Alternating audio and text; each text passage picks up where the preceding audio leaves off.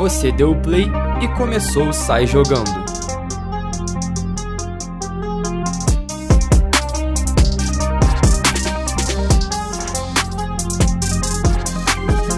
Episódio 12 do Sai Jogando no ar. Hoje vamos fechar essa sequência de, de assuntos dos times do, do Rio. E eu tô aqui com meu parceiro, que também escreve no News Colina, Gabriel Leonan. E aí, irmão, como é que você tá?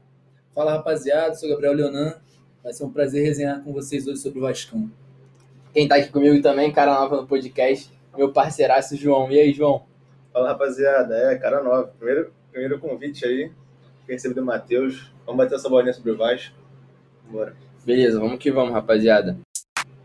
É, para começar, a gente faz aquele panorama é, do time do episódio na temporada, né? E hoje é a vez do Vasco.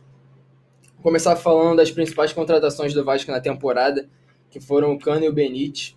É, eu queria saber da visão do torcedor vascaíno, como que era é, que vocês viam esse time do Vasco, se era um time que brigava por título, ou se mais uma vez ia dar aquela brigada para não cair. Qual era a visão de vocês sobre isso? Bem, Matheus, a gente começou empolgado, né? O time conseguiu as vitórias lá no início do campeonato, chegou a estar na liderança, se não me engano, na terceira rodada. E aí eu pensei, pô, criou uma gordurinha para não brigar, para não cair, né? De repente brigar uma vaguinha na Libertadores ali no G8, mas mais uma vez devido à péssima administração, mesmo com as contratações aí do Cano e do Benítez, como você disse, o torcedor vascaíno viu mais do mesmo. Cara, eu eu achava o time bom. É, eu achava que o time estava mais equilibrado, porque a gente, a gente sentiu muita falta do camisa 9 na última temporada, né, sem CS. E quando veio o Cano, é, a gente, caraca, agora sim, vamos engrenar. Que o Cano, a gente já tinha aquela, a gente já sabia que o Cano tinha ido muito bem nas, nas temporadas que ele jogou na Colômbia. Ficou ali entre os maiores goleadores do mundo. Mesmo assim, a gente sabe que o Brasil é diferente, é mais difícil do que Colômbia, mas a gente já sabia da qualidade dele. E todo mundo ficou empolgado, né? e o Benítez também. É, ele, mesmo ele vindo, indo mal no, no finalzinho da, da passagem dele do Independente, é, eu já conhecia ele, pelo menos, e jogo contra o Flamengo na final, naquele time do, do Independente campeão da Sul-Americana. É, ele era um, um dos destaques, junto com o Messa, Gigliotti, e me empolgou, pelo menos, acho que empolgou todo mundo dos torcedores que eu conversei, que eu, que eu conheço. É, e o início do campeonato só comprovou né, o que eu já achava, né, que o time era bom, né, eu tinha o Castan, tinha o Cano, o Benítez, o Fernando Miguel, na época estava bem, estava numa fase boa. Então, para você ver, já tinha cada peça importante para cada setor, né, para o ataque, para o meio, para a defesa e, pro, e no gol. E começamos bem, como o Leona falou também. É, óbvio que eu não achei que ia ser campeão, claro que não. Mas já achava que poderia sim ter pego uma Libertadores. Mas é aquilo, né? Desfalques, um ano atípico também. Erros de arbitragem. Sem torcida, né, que São Januário vinha sendo o maior, maior reforço do Vasco nos últimos anos. E infelizmente a gente não teve a torcida, então era um, era um, um baque naquele time. Então acho que a gente sentiu bastante essa, essa, essa longa temporada e deu no que deu, né? É, como vocês falaram, o Vasco teve um bom início no brasileiro, configurou até na primeira colocação, e quem estava no comando do Vasco era o Ramon Menezes, né? Aí eu trouxe um número, um, uns números dele aqui. Foram cinco vitórias, três empates cinco derrotas. Vocês acreditavam que esse trabalho do Ramon era um início assim com sorte ou para vocês foi justa a demissão dele? Ah, eu acho que o Ramon começou bem, né? Um cara que vinha ali. Ele já tinha muitos anos de Vasco, conhecia o Vasco. É, e aí, quando você conhece o clube, é diferente, cara. Mesmo é, você tendo pouca experiência, quando você assume ali a vaga, mesmo como interino do futebol profissional, os jogadores te respeitam, entende o que você diz, e aí as coisas fluem. O trabalho dele fluiu. Só que o Ramon começou a errar. É, as coisas começaram a desandar no Vasco, né? Quando ele começou a insistir no Felipe Bastos. E a culpa não é nem dele. Felipe Bastos, que é um jogador péssimo. Acho que ele tem duas, duas esquerdas, tá ligado? Horrível. Horrível. E aí, tipo assim, ele meteu o gol. Aí eu falei, puta merda, meu irmão. Vai jogar o próximo jogo. Ele entrou no próximo jogo, meteu outro Foi gol. mesmo. Aí eu falei, mano do céu, olha essa praga se firmando. E ele foi ficando, foi ficando. E aí, tipo assim, o Felipe Baixo ganhou uma, uma certa posição de titular absoluto. Não era isso, mas tinha esse contexto no meio da, do elenco ali. Aí eu pensei, pô, uma hora vai dar merda, porque ele é fraco. Ele não deu outra, né, cara? Uma hora o meio de campo começou a desandar. Ele não marca bem. Mas pra tu, a causa do Ramon ter sido demitido foi porque ele insistia no. Não, a causa, a- ele foi- mostrou que ele é burro, que ele foi burro, né? Entendi. E aí o, o Felipe Baixo não marca bem, não joga bem, não chuta bem, não faz nada bem. o, cara, o cara virou jogador por sorte, não sei o que aconteceu. E aí você continua dando chance pra esse cara. Tipo, o Vasco não é uma escolinha de futebol onde você tem que botar pra jogar quem, quem agrada, pra você agradar alguém, tá ligado? Ah, meu filho tá aí, eu tô pagando, então bota ele pra jogar. Não é assim. O Baixo tinha que ter sido sacado do time e ter dado oportunidade pra, pra base. E eu acho que a diretoria do Vasco mandou ele embora também justamente por isso. Ele deu pouca oportunidade para base. E precisando vender jogador para fazer receita, né? Então, cara, eu concordo e discordo um pouco do Leonan aí. É, eu, no início, eu estava muito empolgado com o Ramon, porque o Abel chegou, né, teve aquele planejamento sempre do Vasco, né, foi no que estava ali, era amigo, do, era amigo do Campelo, já conhecia e tal. É, foi no Abel, não deu certo, e aí veio a opção caseira, que foi o Ramon, e eu super acreditei, porque era um cara que o Vasco estava preparando já ele justamente para esse momento, quando precisasse dele, não tivesse opção no mercado. É, então ele ficou ali por muito tempo como auxiliar, como assistente, vivendo o, o Vasco como já viveu, mas como uma visão mais ali nos, nos treinamentos, não como jogador. Então acho que o Vasco veio preparando ele para esse momento.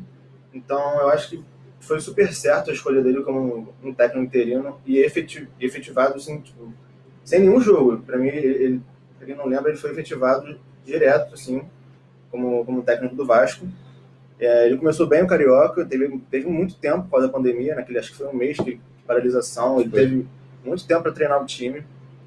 E foi muito bem, esse, esse mês foi muito importante para ele, porque ele nunca, ele nunca tinha sido técnico, é, se não me engano, ou se foi, foi um time bem pequeno. É, então, para ele, de técnico e auxiliar é muito diferente. Então, ele- esse um mês para ele fez mu- muita diferença. Foi muito importante. Ele, porque, assim, para mim, o Ramon é, pode ser um pouco polêmico, mas o Ramon ele foi o treinador mais diferente que eu já vi no Vasco, né? Porque, assim, eu comecei a acompanhar mesmo em 2011, né? Por ali, quando era o Ricardo Gomes, que era um puta técnico.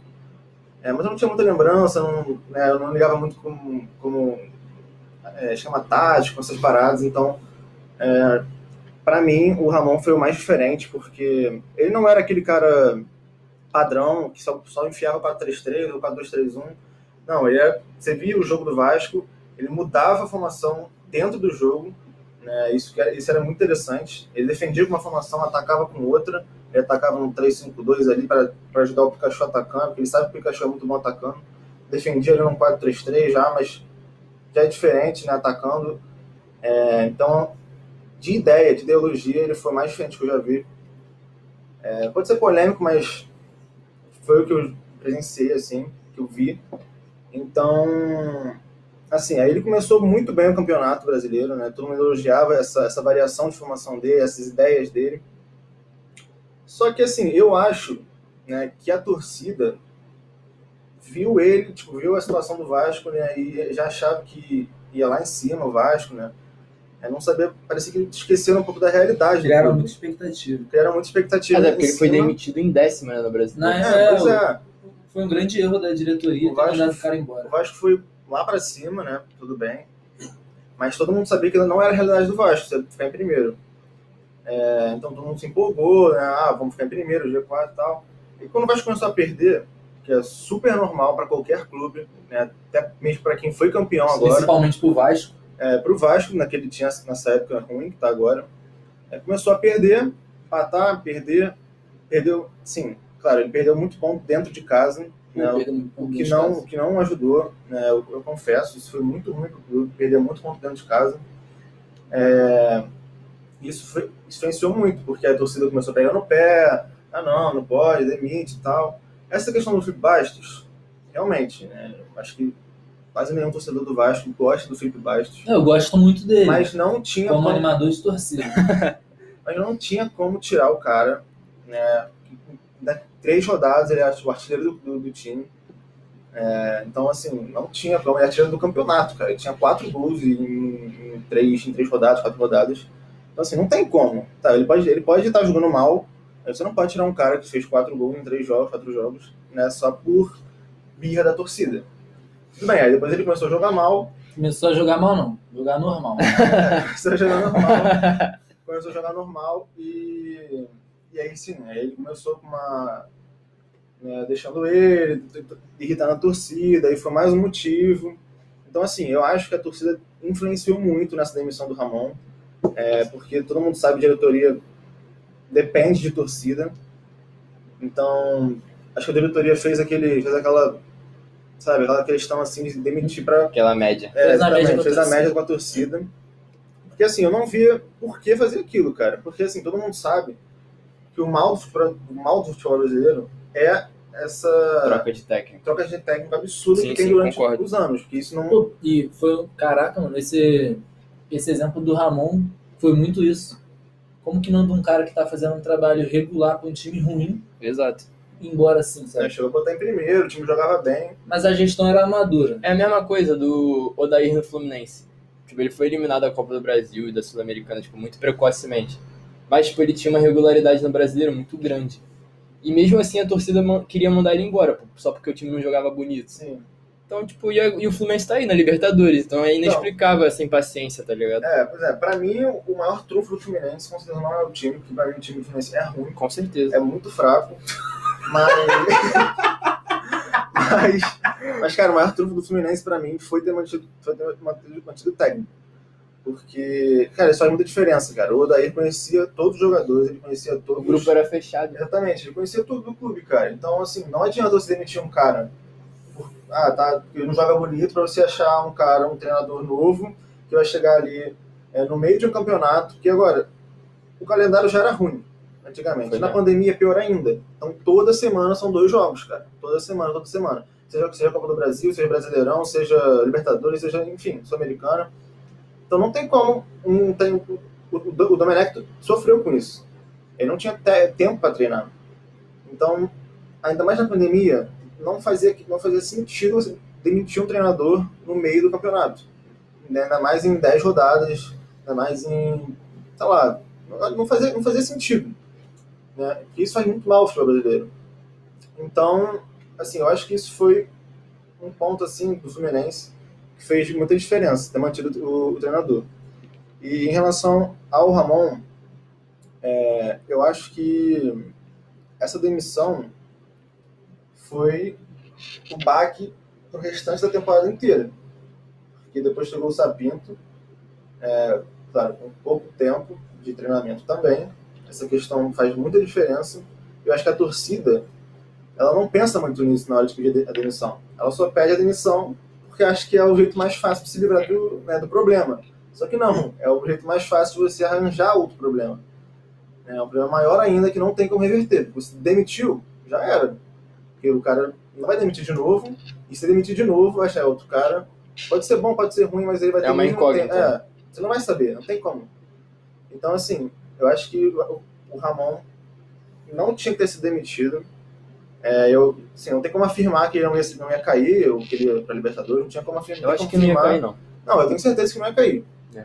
Né, de opinião. Mas estatistica- estatisticamente É, não tem não tem como. como prever. Exatamente. Sei, não tava em decadência, né? Na minha opinião. Não, Ah, mas uma hora ia engatar de novo. Mas é, enfim, claro, mano. é, você falou aí que depois do, do Ramon veio o Sapinto. Eu queria saber de vocês, que, porque a passagem dele não foi uma das melhores, né? Acho que, se não me engano, ele ganhou dois jogos só com o Vasco. Esporte Santos. Eu É. acho que Sapinto, junto com Milton Mendes, foram os dois piores técnicos que o Vasco. Mas pra você, gostava não, ele era ruim ou tinha peças ruins Não, ele era Vasco? Ele Cara, era ruim. eu, cara, eu gostei muito quando. Assim, eu já tinha. Quando demitiu o Ramon, eu já tava puto. Eu tava puto. Cara, já sabia que ia dar merda, cara. Não tinha outra coisa, não tinha como dar, dar- não tinha como dar certo. Eu tava puto porque eu sabia que as opções brasileiras eram uma merda. Todos são né, disponíveis, eram tudo uma merda, muito caro. E, Isso é muito bom. e, cara, eu fiquei meio surpreso e um pouco feliz quando né, foi anunciado que estava em busca de um treinador português, um treinador de fora. É, porque eu sempre fui a favor do Vasco buscar um, um treinador estrangeiro, né? É, um argentino seria ideal, mas foram atrás de um português. E, pô, eu tinha gostado, mano. Tava falando nos grupos, pô, gostei, mano. Pelo menos não tô tão puto. É, é assim, já era uma incógnita e ainda mais é mais ainda porque é um treinador português, né? Então assim, mais difícil ainda de se se adaptar, né? Ele não conhecia os jogadores, se conhecia, se conhecia um ou dois, então era mais difícil ainda do que um treinador ruim brasileiro. É, aí ele chegou e assim, ele foi mal nos primeiros jogos, né? Já era normal, eu esperei, né? Vai que vai dar certo depois. E não foi dando, não foi dando, Ele não foi demorava dando. muito pra mexer no time. É, ele tinha algumas deficiências. É, eu via que a torcida do Vasco reclamava muito disso, que ele É. insistia muito durante, durante o jogo. É. Sim, sim. E aí, não deu Acho que certo. o ápice da burrice daquele cara foi no jogo contra o. Não foi o Caracas, esqueci o time que foi campeão sul-americano. Defesa e justiça. Time fraquíssimo de defesa e justiça na sul-americana mais fácil que eu vi nos últimos Foi anos. Foi. A sul-americana mais fácil você fácil, vencer. É, e aí você, além de conseguir receita para o clube, tu se coloca na Libertadores, que significa mais receita ainda. O cara entra com o pé atrás contra o fraquíssimo de defesa e justiça. E mais, entra com o Ribamar, né? tipo assim, Cara, eu lembro que no jogo do, em São Januário o Ribamar cara. perdeu muito gol. nesse jogo de São Januário, que foi o Ele jogo decisivo, o Vasco engoliu Foi. o Defesa e Justiça, mostrou que Perdeu faria a mesma coisa O que o. Ribamar perdeu de gol foi piada. Mas o Piada. problema, o problema foi esse também. Não tinha outra opção, cara. O Ribamar era, o- era o reserva do cano, que eu não podia jogar, então o Ribamar era- era a única opção. Então, assim, tinha, Improvisa. cara, tinha um problema Bota o Fernando sim. Miguel. Tinha um problema Ataque. sim do, do Sapinto né, não ter dado certo por questão dele mesmo, mas tinha a questão, do, obviamente, do time, né? E se aí não tem o Cano, que é o maior jogador do time, né, que fez gol na ida, né, principalmente, é, não, tava, não podia estar presente, teve que botar o Ribamar, perdeu quatro gols Rolou na gol cara. na ida? Hã? Rolou gol na ida no Vasco Rolou, pô, foi um a um. O Cano fez o golaço de goleiro. Foi um a um, na volta, né, teve aquela falha do Lucão, É. demos quatro gols na cara, deu no que deu. Mas, assim, o- acho que foi uma, foi uma junção, cara. Não foi, não foi só uma coisa, tá ligado? Sim. Uma junção. Foi, coisa, foi o problema do, do Sapinto, de não conhecer o elenco, o problema do elenco, que não tinha peças, saía um, não tinha quem botar, o Benítez não conseguia jogar todos os jogos, aí não tinha um amador reserva. Aí juntou tudo isso, juntou a, a- o psicológico ruim dos atletas, é, que eu acho que o Sapinto não. Teve até que a, a torcida invadiu o CT, né, pra É, cobrar não, uma o psicológico dos atletas estava muito afetado. É, isso prejudicou demais o time. Os jogadores, os jogadores não sabiam, né, tinha aquele medo e tal. Sabiam correr, sabiam Não tinha medo de errar, não tinha confiança. Eu acho que o Sapinto, né, não tem como saber dos bastidores, mas eu, não, eu acho, né, que eu vi ali, eu não, não conseguia ver o Sapinto né, tentando mexer no psicológico deles. É, o, que o Luxemburgo faz tinha, bem. o cara não tinha nenhum apelo no vestiário, sabe? Sim, exatamente. Os jogadores não estavam empenhados né, no Sapinto, não estavam acre- acreditando nele. E isso, é, aí- isso é o principal, né, cara? Aconteceu o que a gente já esperava, né? Botaram o pinto pra fora. É, e aí, depois disso, veio de novo o Luxemburgo em 2019 para tentar salvar a pele do Vasco. Para vocês, o que, que ficou de diferente de 2019? Que em 2019 ele conseguiu até uma sequência Bem, boa. O, o Lucha, ele tem muito isso de vestiário, que a gente acabou de comentar, né? E aí no vestiário ele empolgou os caras, motivou e tal. Falou que, ah, vamos jogar 12 finais. O grande problema é que Vasco teria sido vice 10 vezes, tá entendendo? Porque o cara ganhou dois jogos dos 12 que precisava. Treinou com a, com a garganta. E Eu acho que também a não fez questão nada, do que o João falou no início, da torcida faz muita diferença também. É, cara. Em 2019, quando tinha torcida, o Vasco embalou em São a- é, é Januário. diferente, é diferente. Com. Os, Com os times que vêm jogar em São Januário, todo jogador dá, dá essa declaração. Jogar em São Januário não é fácil. É, a torcida é o 12 jogador de verdade, não é aquele clichê, de, ah, o nosso 12 jogador. Não é. Dentro de São Januário, a torcida do Vasco faz diferença. E aí com a pandemia, as peças do que o Luxemburgo. Eu acho, eu acho até esse time de 2020 melhor, melhor do que o de 2019. isso. Sabe o que, que faltou nesse Vasco de 2020? A permanência do Raul. E do Guarani. Porque pro que o Vasco tinha, faltava um volante. O, o Andrei, a gente achou que ele ia se firmar, não se firmou. Se firma até hoje. Até hoje. Não, ele, ele já mostrou que veio, mas não Ele é muito conseguiu bom manter. jogador, mas E o Raul, ele veio, chegou devagarzinho, cresceu, cresceu, cresceu, Então, Virou o Raul, no meio o e- Raul deixaram ele ele, é, embora. ele é mais uma prova né, que a torcida, infelizmente, mexe né, no, no clube, cara. Porque o Raul, ele era muito criticado, sem ninguém saber, cara. Eu não sabia porque o Raul era criticado no Vasco, cara. Ah, Já viu ele criticava ele? Criticava. Né, teve um jogo contra as Paranaense, é, em casa, que o Raul foi de lateral direito, cara. Primeira vez que Eu ele fui- testou de lateral Eu direito, fui nesse jogo, né? né?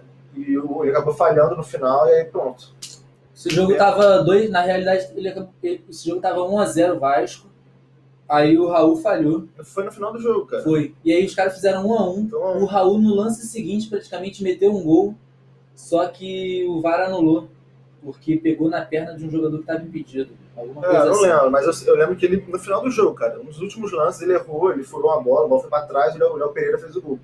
1 a 1 Cara, aí nesses lances assim, pô, ele queria crucificar um jogador, sendo que o Raul sempre foi importante, cara. De, de volante, de segundo volante, que era a posição dele, pô, ele sempre foi bem, cara. Eu gostava bastante do Raul. né? Eu achava que o Raul e o Guarim faziam uma dupla muito boa. Foi uma das coisas, foi um dos pilares do time de 2019, junto com o Luz, que conseguiram é, fazer com que o, o clube não caísse. Porque estava quase caindo, o Luz chegou, pá. E, e mexeu no psicológico, né? Porque assim, o Lucha, é, ele, assim, todo mundo sabe, cara, que ele já passou da, um pouco da idade de, de Tá estudar. desatualizado. É, ele sabe, ele ele agora é mesmo só, fala, é só cara. treinar pra ele. Ele Já mesmo- não só garganta. Cara, ele, Só, mesmo, estu- só treinar. ele mesmo sabe disso, ele mesmo fala que ele não, sabe, ele não estuda, não tem essa. Se atualiza. É, ele mesmo falou que o futebol é o mesmo, cara. Sempre foi o mesmo. Só que não, o não é mais o mesmo. Né? E aí ele tenta compensar isso no, na emoção, No no vestiário. vestiário, no psicológico. Ele levanta o jogador. Isso é claro, né? Querendo ou não, gostando ou não, ele levanta o jogador. É que nem o Werley. Cara, o Werley ninguém entende porque que o Werley joga no Vasco, mas o Luxemburgo acreditava nele. Acreditou nele sempre falava pra ele, cara, mano, ele falava, ele tipo, teve uma entrevista dele falando assim, é, que sabe que o Werley não é. Craque. É, ele, ele falou. Nem craque, nem eu, não, eu mano. não lembro Se qual, fosse pra fazer uma lista aqui pra eu criticar, eu não lembro qual Moleque. palavra que ele usou, mas tipo, ele quis dizer assim, é, eu, eu sei que não é bom, é, mas eu vou fazer com que ele, tipo, ele entenda que ele vai jogar e tem que jogar bem. Né, então, e aí, mano, os caras entraram lá em cima, mano. O bagulho lá em cima mesmo, que ele falava, mano, pra cima, mano. E é isso, isso que ajudava demais, cara. Porque, como assim, tipo, trocava o jogador, o técnico no meio da temporada e não tinha como mexer na tática do time, cara, os treinadores vão tudo no, no psicológico. E o Luxemburgo é muito bom nisso. Deu certo em 2019, não deu certo em 2020. É, também tem a questão do time, essas coisas, mas. mas eu acho que o, time, o elenco era melhor até. Não, ele é um cara melhor. É, era de agora, 2000. Agora é. melhor. Porque contava com o Benítez, se bem que chega no volante ali, a gente não, a gente não teve um volante bom. Cara, inteiro. e o, e o Vasco, no início, com o Lucha, cara, fez dois jogos muito bons. Foi mesmo, outra cara. Todo Cara, mundo falava, outra que- cara. Mano, eu não tinha. Tipo, o Vasco Foi não tinha Atlético, tido se esse, não me engano, né? esse, esse desempenho em nenhum jogo, né, desde que o Ramon tinha saído. Nenhum jogo. Ah, foi na vitória contra o Atlético Mineiro. Contra o Atlético Mineiro e contra o Botafogo, 3x0. Eu acho que jogou bem. sim. Mas jogo, pô, mano, se você botar os vídeos dos, do- dos gols contra o Atlético Não Mineiro. foi 3x0, não, foi 3x2 esse jogo, eu acho. Não, contra o Botafogo, foi 3x0. Contra o Botafogo, contra o Atlético Mineiro foi Atlético 3x2. Mineiro foi 3x2. E contra o Botafogo também foi 3x2, dois gols do Ma- Matheus Babi. Não, Esse foi isso aí primeiro foi com o turno. Ramon, mano. Foi com o Ramon ainda? Foi, Foi. foi o primeiro turno esse. É. Perdi agora. É. Ah, enfim. Segue, segue. É, com o Atlético Mineiro, mano, se botar os vídeos dos gols, mano, tabelinha lá de trás, né, estilo Diniz, né. Diniz dando certo, tabelinha lá de trás, tabelinha chegando, gol do Cano. O segundo gol também, acho que foi contra, não sei se não me engano, do Arana, é, eu- acho que foi do cruzamento, cruzamento do Léo pro Pikachu. Cruzamento do Léo Matos, mó jogadaço. Esse, esse gol do Pikachu. É, pegou até de rebote assim. Foi também assim, trocando passe, tabela, saindo lá de trás. E, cara, aí a torcida, porra, agora sim, não, vamos cair. Né? Depois desses dois jogos, Cair não o- cai. o Atlético era, um dos- era o terceiro colocado, o segundo colocado brigando pra, pelo, É. pelo, Pelo título. pelo título. E, mano, aí depois desses dois, dois desempenhos não teve nem mais nenhum esse. Ninguém sabe por quê, né? Mas pela situação do clube. E eu tava acreditando até que, tipo assim, sei lá, pensei, pô, será que os caras estão querendo derrubar o técnico? Não é possível. Eles entenderam a mensagem, Não, eu acho que, Seguiram o padrão do eu acho que com o Sapinto, sei lá, é- parecia que ele Pode- o poderia- Sapinto, né? poderia ser isso, mas acho que com o Lucha não, porque todo mundo, acho que todo mundo gostava dele, mano. É. Bom, quando se fala de Vasco, é impossível deixar de fora tudo que fica em torno da guerra política no clube. Eu penso que sempre quando tem eleição no Vasco, todo mundo fica sabendo, diferente nos outros clubes, né? Ninguém nunca sabe quando tem eleição no Fluminense, no Flamengo, mas todo mundo sabe quando tem no Vasco. É. E eu queria saber de vocês, é, se essa guerra política que teve em 2020 afetou na queda do time ou não. Então, cara, com certeza afetou. Na realidade, é, essa guerra vem afetando o Vasco desde 2000. Mas em 2014 isso ficou mais escancarado, né? Quando o Eurico fraudou as eleições a primeira vez e ganhou do Júlio Brandt. Então veio 2017, o Júlio Brandt só saiu de cena, deixou o clube, é, continuou por fora. E veio 2017, o Júlio Brandt tentou mais uma vez, teve o caso escandaloso da urna 7, que precisou de mais uma vez as eleições do Vasco irem para a justiça. E aí chegou 2020, onde a gente pensou, pô, temos três bons candidatos. O Jorge Salgado, que já foi conselheiro, que é conselheiro do clube há muitos anos, está na política do Vasco há muitos anos, foi vice-presidente de futebol, se não me engano, em 89, foi vice-presidente de futebol da CBF, algo assim, um cargo de executivo da CBF na década de 80. E o Júlio Brandt, o Júlio Brandt, o, o Jorge Salgado e o Levenciano, perdão, que é Leleve. advogado, é o Leleve. o que acontece, cara? Só que a gente foi vendo que a gente só tinha dois bons candidatos. Só que o Levin corria por fora é, com muita mídia. Muita mídia. O cara investiu pesado no canal no YouTube, investiu pesado no- nas redes sociais. Só que ele começou a perder a linha para poder fazer a campanha. É como se fosse um político comum, um político que, que zela pelo povo e começar a prometer, sei lá, quer agradar o pessoal que. Balotelli. Não, quer agradar o pessoal que malha e aí começa a prometer, não, vou botar bebedouro de whey. tá? Vou ganhar o voto daquela classe ali, não sei o quê. E ele se ligou. Ele entendeu que a torcida do Vasco, por ser carente, tem muito mais é, maluco do que pessoas sãs. Então o que, que ele falou? Vou falar maluquice, irmão. E ele começou com uns papos tipo Balotelli, Hulk, não sei quem. Só que o que, isso, o que acontece? É, eu trago como exemplo sempre quando eu vou falar do, do Levin, o nosso. Não vou misturar o- os assuntos, mas só para fazer um, um breve gancho. Né? Eu falo da eleição do Wilson Witzel, que ele veio com um discurso de ah, eu vou acabar com o tráfico. Sendo que a gente sabe que a, a guerra ao tráfico é, é uma, um baita desperdício de verba, né? Ele não vai acabar com o tráfico nunca, um bandido morre, vem outro. Ou seja, você repara que esse discurso é só para ganhar voto, nada mais do que isso. Então, um cara que entra é, num cargo político mentindo para a população, você não pode confiar muito. E o Levin fez exatamente isso. Ele veio falando, vou trazer Balotelli, vou trazer o Yaya Touré. O Yaya Touré, simplesmente, o cara chegou pro empresário Yaya Touré e falou, olha, eu, Caraca, preciso de eu apoio, eu preciso de apoio nas eleições, fala pro Yaya Touré fazer um vídeo para mim, falando, ei, Levin, que não sei o que, tal, tal, tal, que tá tudo certo. Ele foi e pegou esse vídeo e simplesmente deu a entender que, que o cara tinha fechado com o Vasco, quando na verdade não tinha nada, né? Ou seja, mais uma vez jogou o Vasco de chacota e tal. E a gente foi reparando que ele era, além de mentiroso, um baita malucão. Só que o que acontece? O cara tem uma legião de fãs, mano. Eles vivem, tipo, na Levenlândia, tá ligado? É, eles são os famosos de Eleven, não dá pra entender. Tipo, eles estão lá conversando, aí o Vasco perde um jogo, porque futebol você ganha e perde, né? Aí eles já soltam uma live no YouTube.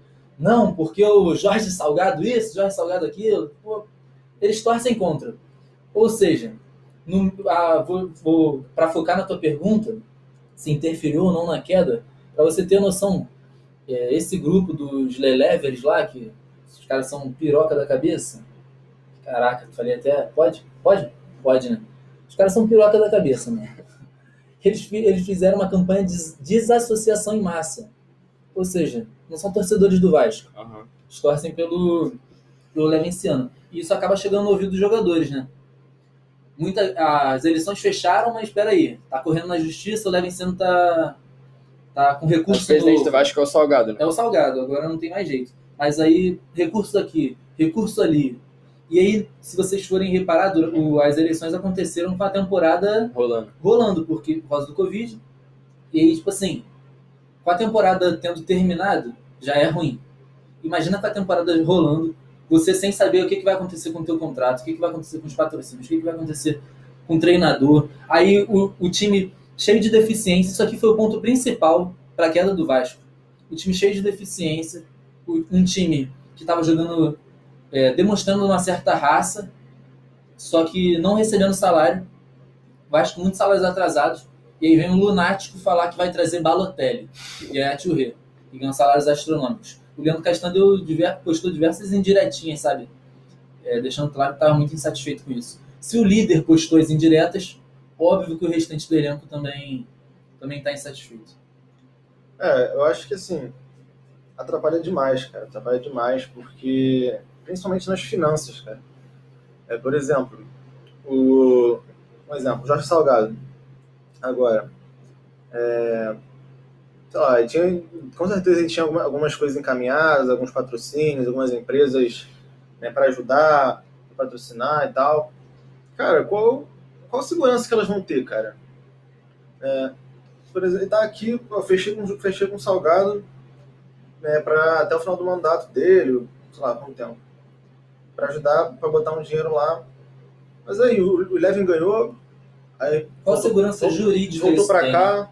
Será que eu vou dar mesmo pro Salgado? Ou se meu dinheiro vai, vai pro Levin? Se eu fechei o Salgado, mas agora o presidente é o Levin.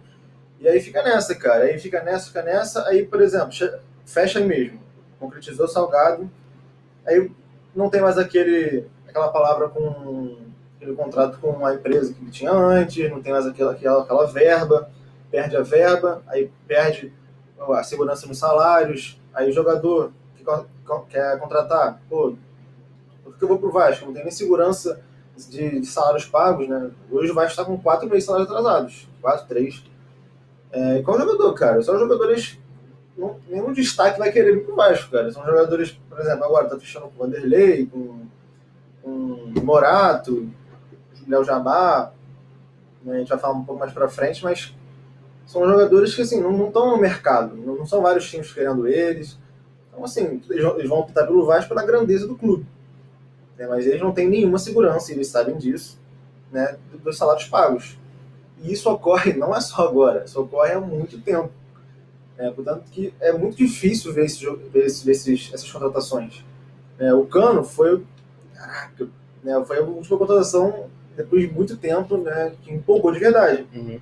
Porque o resto é ou machucado, né, ou era para uma promessa que não rendeu, que, mas que pode render de novo, ou é um, um jogador machucado que a gente pode recuperar. Né, não é um destaque, destaque, como antigamente.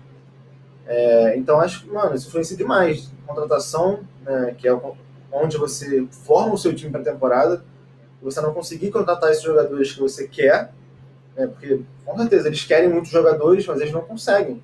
né, os jogadores não vão aceitar. E aí isso acaba atrapalhando demais, né, nos salários atrasados, nos reforços, né, nos patrocínios. Então essa questão é muito complicado. né. Na, na última eleição, sem ser essa, né, que botou o Campelo. Cara, o, o Campelo tava junto com o Bran até os 88 do segundo tempo, cara. Mas já estava tudo arquitetado. É, mas- mas assim, as empresas que estavam por trás com dinheiro não sabiam, né? Então, assim, descobriram junto todo mundo. né? O Campelo passou a perna é, e viu, conseguiu ser, ser o presidente. né? Então, assim, sabe que o Campelo tinha alguma, alguma verba para entrar ali? Se ele estava se ele tava arquitetando tudo para entrar junto com o Bran, sabe que ele tinha uma verba ali por trás? É, o Bran perdeu a verba dele, né? não, eles não iam botar verba no Campelo, e ficou aquilo, né? Já entrou mal, né? agora também já entrou mal, né? e agora as empresas vêm com os olhos muito, né? Com, com- mal visto Vasco hoje, com certeza, para as empresas, e aí é onde a gente vai ganhar o dinheiro, né? Tirar, sem ser sócio, é, torcedor. É, estádio não tem, então a verba tem que ser por isso, e não temos.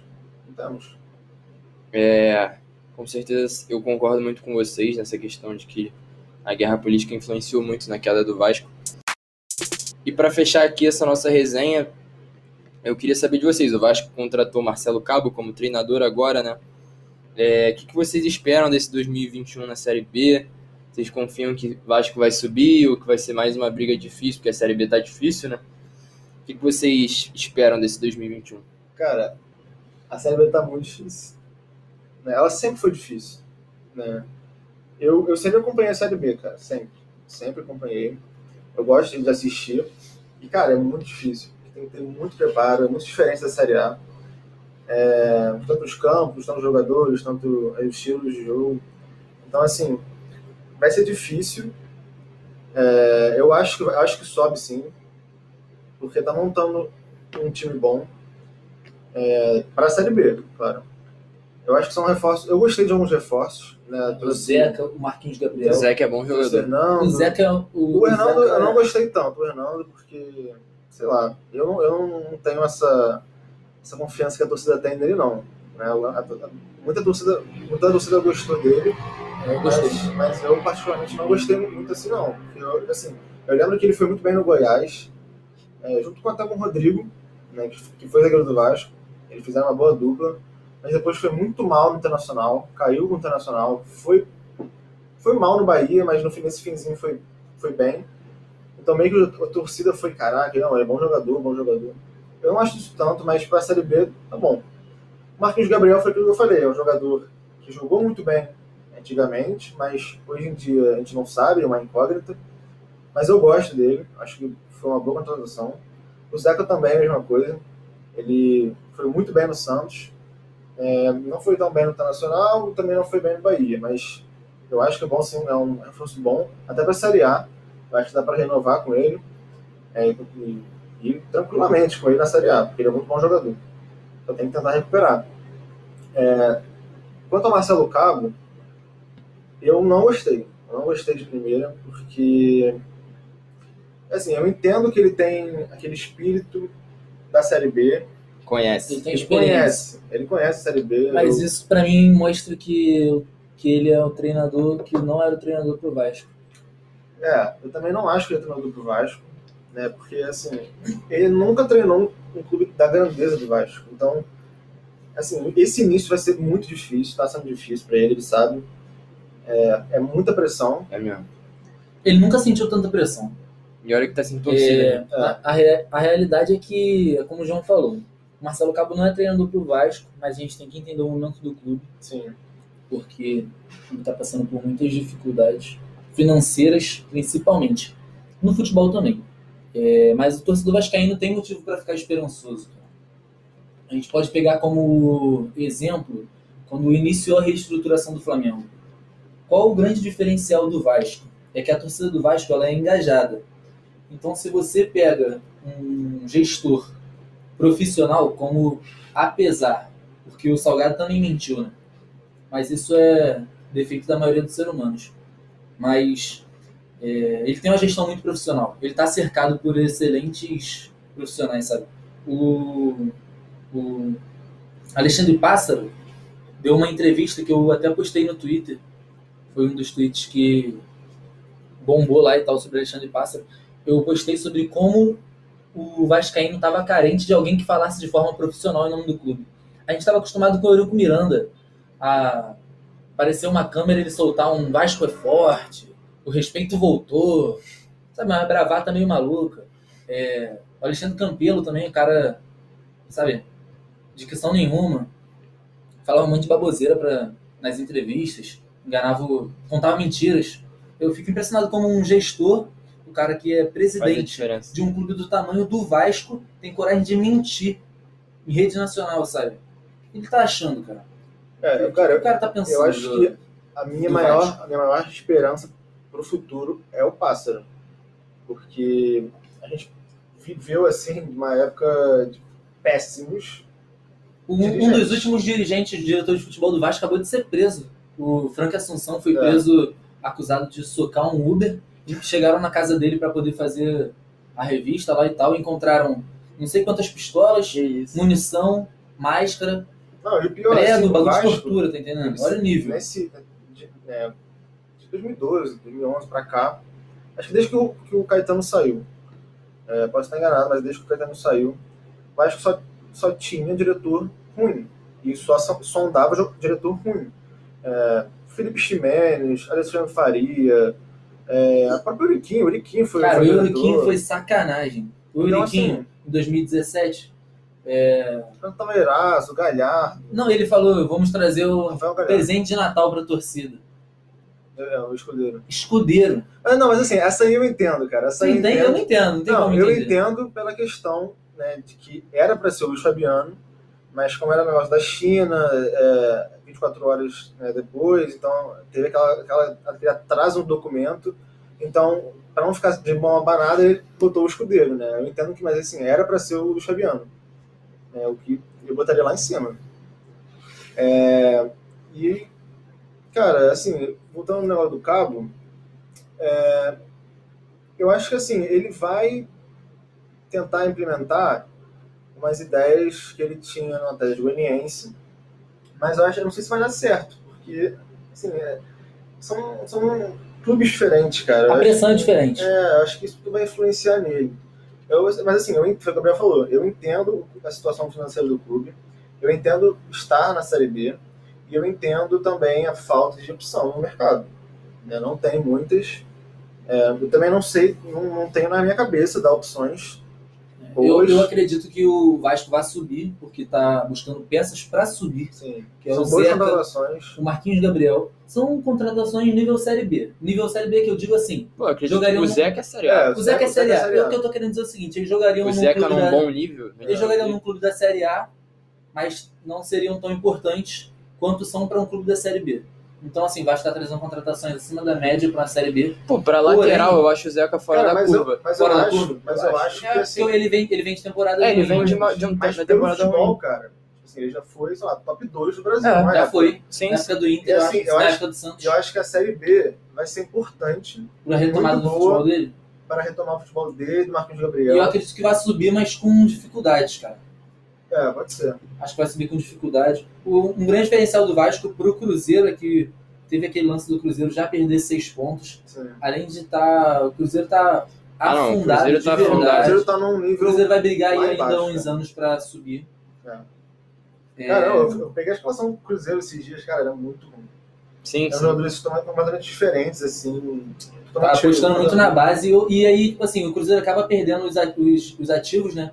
Que eram jogadores da base que talvez servissem para ser vendidos e fazer receita. Não vende, não faz receita, bota para jogar precoce, perde jogador, praticamente. E isso até aconteceu com o Vasco. Acredito que o Thales Magno sofreu isso. O Vasco estava carente de um jogador para posição. Ele vinha muito bem na base, subiu. Infelizmente está sendo lembrado somente como jogador da Lambreta, né? Como, como- contra o Fortaleza. Do Ele- Bahia. Ele, tem, Bahia. sei lá, foi contra o Fortaleza. Foi Ele, Fortaleza? foi, ele tem três, três gols, se não me engano, como profissional. E muita gente comparava ele ao Vinícius Júnior na época. Não, porque É, a queda de rendimento do não sei Thales o Magno quê. foi bizarro. Caramba, peraí. O que, que tá acontecendo com o Thales Magno? Ca- Caiu muito o rendimento dele. Eu, eu já nem acho mais que ele é um jogador craque que tá em uma fase. Pra mim, o Thales Magno Não, eu acho, Tá, eu acho que ele precisa de confiança. é, eu acho que eu acho ele muito diferenciado, cara. Eu acho ele Eu muito não acho, diferenciado, mas tá numa fase assim como o clube, assim como qualquer, assim como o Andrei, assim como o Bruno Gomes. É, e assim, vão, vão contratar mais, né? Tá vendo aí o Vanderlei, o Everaldo. o Vanderlei, o Vanderlei e Everaldo tem grandes chances de fechar. É, eles estão caminhados aí. O Léo Jabá, como eu falei também. Everaldo do. Corinthians? É. Everaldo. Série Então, B, assim, né? pra ponta, mano, pra ponta, assim, eu, eu também não queria o Everaldo, mas assim, pra ponta ali, tem- vai vir, já, já tem o Everaldo, o Léo Jabá e o Morato, se vierem os três. Então são mais opções ofensivas, coisa que o Vasco está precisando. É, e, assim, hoje é o Gabriel Peck, o Thales e o Cano. O Gabriel Peck vai evoluir muito. Mas o Gabriel, é, o Gabriel Peck tá evoluindo já demais. É, já tá jogando bem melhor do que até que E o próprio Gabriel Thales. Peck voltou pra base, porque não estava rendendo nada no profissional, voltou pra base, comeu a bola na base, foi campeão de de tudo que disputou, Subiu de novo. subiu de novo e Tá agora ele tá com- jogando na, no profissional como se estivesse jogando na base. Acho que ele entendeu que o Vasco é um clube para quem aguenta a pressão.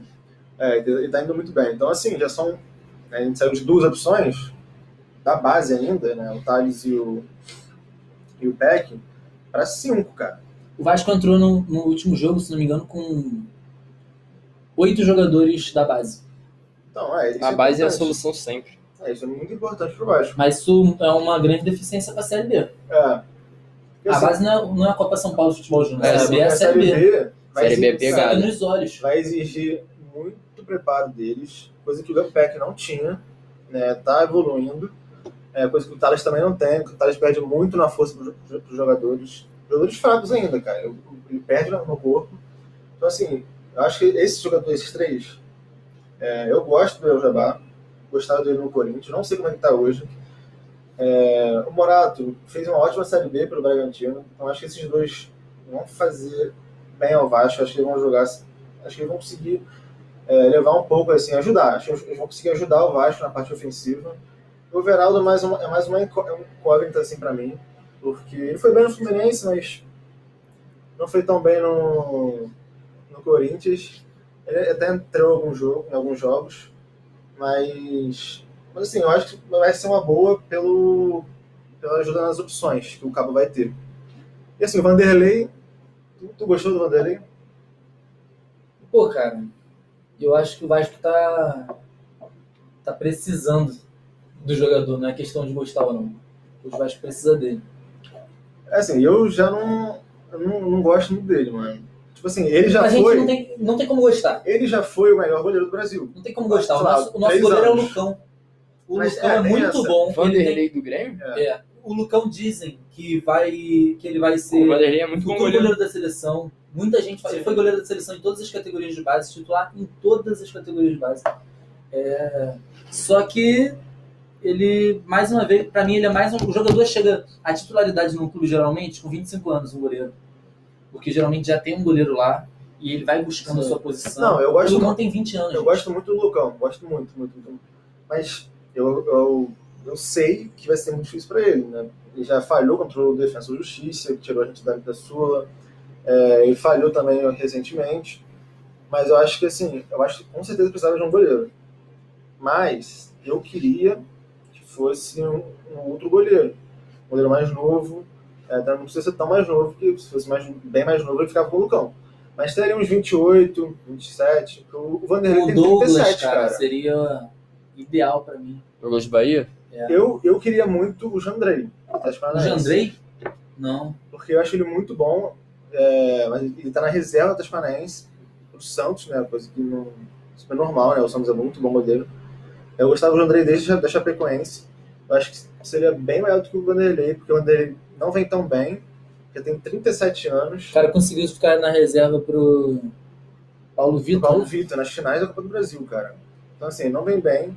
Sim, claro que eu vou torcer pra ele, pra ele agarrar. Vai ser muito bom, mas, assim, é, eu acho que não seria o ideal. Mas, assim, vamos torcer, né? Eu acho que, que nos resta agora é torcer. Bom, é, eu gostaria de agradecer a presença de vocês aqui no podcast. Gabriel, sempre uma honra ter você comigo. Obrigado, irmão. Valeu, Matheus. Eu que agradeço aí pelo convite. Sempre que você chamar, eu vou estar aqui com você. João, espero te ver mais vezes aqui. Tamo junto. Com certeza, irmão. Foi muito bom o primeira, primeiro convite, primeira, participação.